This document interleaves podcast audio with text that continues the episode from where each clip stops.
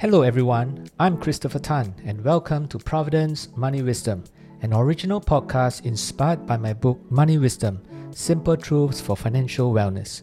In this podcast, I'll be sharing simple financial truths to guide you in navigating through the minefields of misinformation and false promises in order to achieve financial security and peace of mind. Introduction Are you financially fit? Since the turn of the millennium, there has been a series of shocks that surprised many. The bursts of internet bubble in 2000, the horrendous September 11 terrorist attack in 2001, the SARS, severe acute respiratory syndrome, epidemic in 2003, the Great Recession in 2008, multiple wars, and the list goes on. Closer to home, we have seen major changes made to the Central Provident Fund, CPF, with the introduction of CPF Life being of especial significance in its purpose of helping Singaporeans retire adequately. There have also been efforts at wage restructuring in support of flexible wages and helping retrench or displaced PMETs, professionals, managers, executives, and technicians return to the workforce. A slew of measures is being gradually launched to help Singaporeans and residents adapt to the new economic environment wrought by digital disruption. Nothing seems to be stable anymore. Amid all of this, have you been thinking about your financial health? I hope you have. This is because unpredictable events in the past point to the vital need of keeping ourselves financially fit. But where? And how do you start? Check yourself against the following markers to know your financial condition. Financial health markers. Rainy day marker. In a recent TV documentary, a man selling ice cream along Orchard Road talked about his attitude towards money. He sets aside money every month and is prudent in his spending. This is because his business usually dips during the rainy season in November and December. This is a very apt illustration of preparing for a rainy day. As a guide, you should have at least six months of your monthly expenses in your savings. This fund is set aside for emergencies such as losing your job. However, depending on your age, your area of specialization, how easy or difficult it is to find the next job, you may have to set aside even more. Risk readiness marker. Risk readiness refers to your financial preparedness in dealing with myriad possible risks such as job loss, major illness, or even death. This is an area that many of us are familiar with but prefer not to talk about. Why? Because we are so afraid that by bringing it up with our insurance agents, we will be sold more policies. Essentially, we need to be prepared financially regardless of how our risk readiness marker currently reads. As a simple guide, do you have insurance coverage that covers you for at least three years of your gross income, just in case you are down with a major illness? The 36 critical illnesses as defined by most insurance companies. Do you have a good hospitalization and surgical plan to pay for hospital expenses so you need not incur out of pocket expenses? In the event of your untimely death or disability, Will your family be able to still at least pay for their monthly expenses until your youngest child becomes independent? Debt marker. Are you too much in debt? Granted, a certain amount of debt is necessary, but too much makes you a servant and not a master of your finances. If you are using more than 35% of your total income, that includes your employer's CPF contribution to pay debt such as your housing loan, car loan, and hire purchase items, you may be excessively geared. With the thrust towards more contract based work arrangement, flexible wage, and even daily wage, you may have to reduce the marker to 25% of your total average monthly income. Piggy bank marker.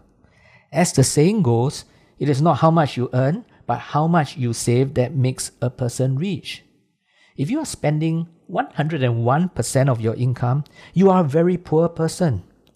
To be financially stable, you should be saving at least 10 to 15% of your total income. These savings include the amount that you saved in life insurance programs, excluding term insurance, which does not accumulate any cash values, as well as investments such as unit trusts. Water marker. This marker measures how liquid your net worth is. It is calculated by dividing your liquid assets by your net worth. Your liquid assets comprise cash and bank accounts, excluding SRS account, and the non-CPF portion of your investments such as shares and bonds, and your net worth is simply your assets less your liabilities. As a formula, it looks like this. Liquid assets divided by net worth. And your net worth is your assets minus liabilities. Generally, you should have at least 15% of your net worth in liquid assets. Otherwise, in the event of an emergency, you may not be able to cash out your assets. Net worth by itself is not everything. Many Singaporeans are too illiquid in their net worth. Personal development marker. Strictly speaking, this may not be a financial health marker, but it is an important check. Are you making yourself more employable through skills or knowledge training? You should be doing that at least once every two years.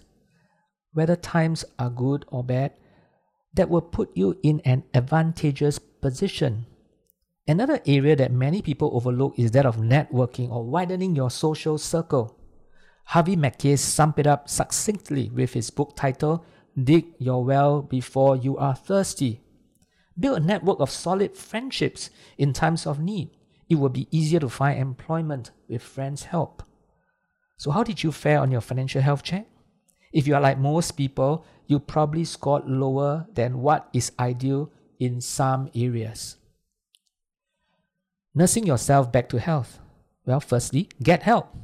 As a Chinese proverb goes, illnesses must be treated when they are still at the early stage. Self medication may cause you more harm than good. Seek a financial doctor, in this case, a financial advisor, to coach you. When deciding on an advisor, ask yourself the following questions How is he compensated? If it is via sales commissions, how can I ensure that what he advises is food for me rather than for his own benefit? What are his credentials? Is he professionally trained? Is he alone? Or is there a team from his company to help me? Not everyone is an expert in all areas. Can I trust him? Do I like him? Your advisor is going to partner you for a long time. Thus, you owe yourself the responsibility to answer the above questions honestly. Next, look at ways to cut expenses. In a personal financial review I did for myself recently, I was surprised myself by how much fat I'm able to trim. Some ways to cut your expenses are as follows downsize your car, truly ask yourself whether you need your current car, refinance your housing loans. Interest rates will most definitely move upward from the low base post GFC. It's just a matter of time. Do it while you still have a chance to. Restructure your current insurance programs. Do so by lowering your premiums, yet maintaining or bettering the coverage. You may lose some money in the short term. In the long run, you'll be surprised by how much you can save. This is a delicate issue that you should not attempt to do it yourself without an advisor. Set up a rainy day fund. Set up a rainy day fund of at least six months of monthly expenses. If you have trouble disciplining yourself to do it, put yourself on a save as you earn scheme that is available in a number of banks. Fourthly, pay off debts. Look at your liabilities such as overdrafts, credit cards, etc. If you can pay them off quickly, do so. Otherwise, restructure your debt payments. Use a lower interest facility to pay off debt that is loaded with higher interest. But this is just a short term measure. You need to pay off debts as soon as possible. If you have cash in the bank or money in lower interest bearing instruments like bonds, single premium endowments, capital guaranteed funds, consider cashing out these instruments to pay off these debts. Seek professional advice if you are not sure. Fifthly, pay yourself first. Once you are financially fitter, you should start planning for your longer term financial objectives such as retirement, children's education funding, and so on. Set up a plan to invest towards these objectives every time you get your income, before even spending on other expenses. Whether you are a high income earner or an average income earner, pay yourself first always works. Remember, it is how much you save and invest that makes you rich. Since the Great Recession in 2008, which saw stock markets reach their lowest point in March 2009, we have seen stock markets across the globe moving back up towards 2007 levels or even hitting new highs. Nevertheless, economic growth remained anemic in some parts of the world, and uncertainty still looms large. Will you be like most people who have a short memory, forgetting the lessons learned during the difficult times? Like achieving physical fitness, becoming financially fit takes time. You may feel discomfort at first or may have to endure some pain, but you will come out of the entire process healthier and fitter.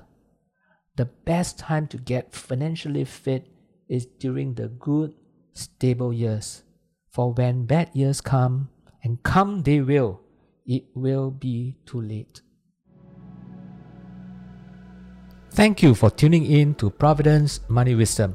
I will be back soon with the next episode. For more information on my book or Providend's services, kindly visit providend.com. I'll see you the next time. All analysis, views, or opinions from interviews, recommendations, and other information broadcasted podcasted, or published herein are provided for general information purposes only. Information expressed does not take into account any specific situation, particular needs, or objectives and should not be construed as specific advice or a recommendation. Information has been obtained from sources that are deemed to be reliable, but their accuracy and completeness cannot be guaranteed. Always consult with a qualified investment, legal, or tax professional before taking any action. Providend Limited does not accept any liability for any loss whatsoever arising from any use of the information broadcasted, podcasted, or published herein. All contents and information contained herein may not be copied or reproduced in whole or in part by any means without prior written consent of Providend Limited.